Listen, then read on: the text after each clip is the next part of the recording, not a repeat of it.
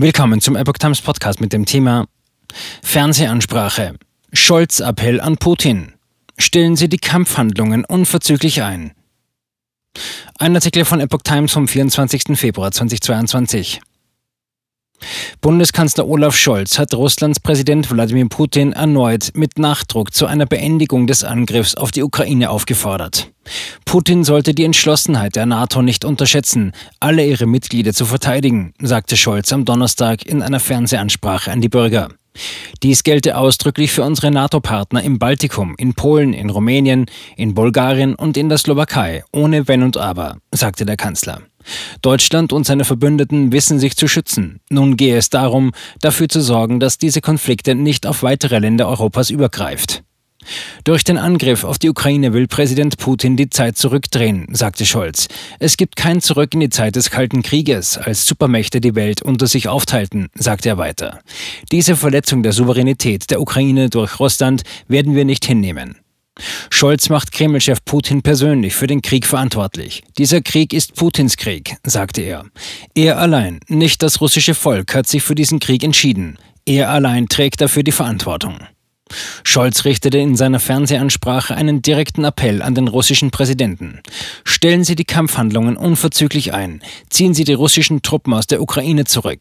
Widerrufen Sie die völkerrechtswidrige Anerkennung der Gebiete Donetsk und Luhansk. Dem Kreml-Chef sagte der Kanzler eine Niederlage voraus, Putin wird nicht gewinnen. Russland will weiterhin an der Weltwirtschaft teilnehmen.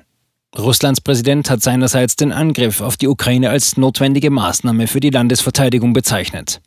Was hier geschieht, ist eine erzwungene Aktion, sagte Putin am Donnerstagabend bei einem im Fernsehen übertragenen Treffen mit russischen Geschäftsleuten in Moskau. Man hat uns keine andere Wahl gelassen. Dem Westen hatte Putin vorgeworfen, in der Ukraine ein Anti-Russland etablieren zu wollen.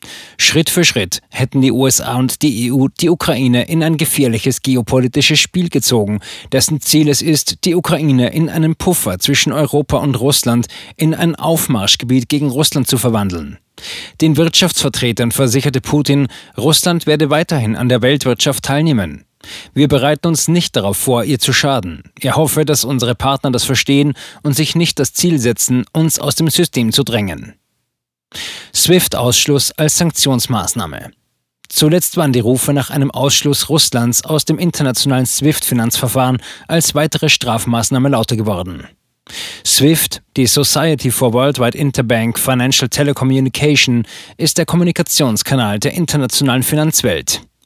1973 gegründet, verbindet die Organisation mit Sitz in Belgien mehr als 11.000 Banken in über 200 Ländern weltweit.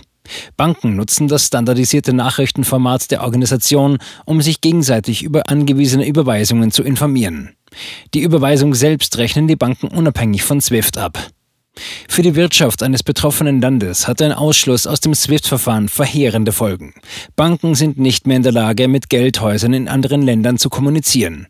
Aufträge von Unternehmen können dann weder aufgegeben noch angenommen werden, denn sie können nicht bezahlt werden.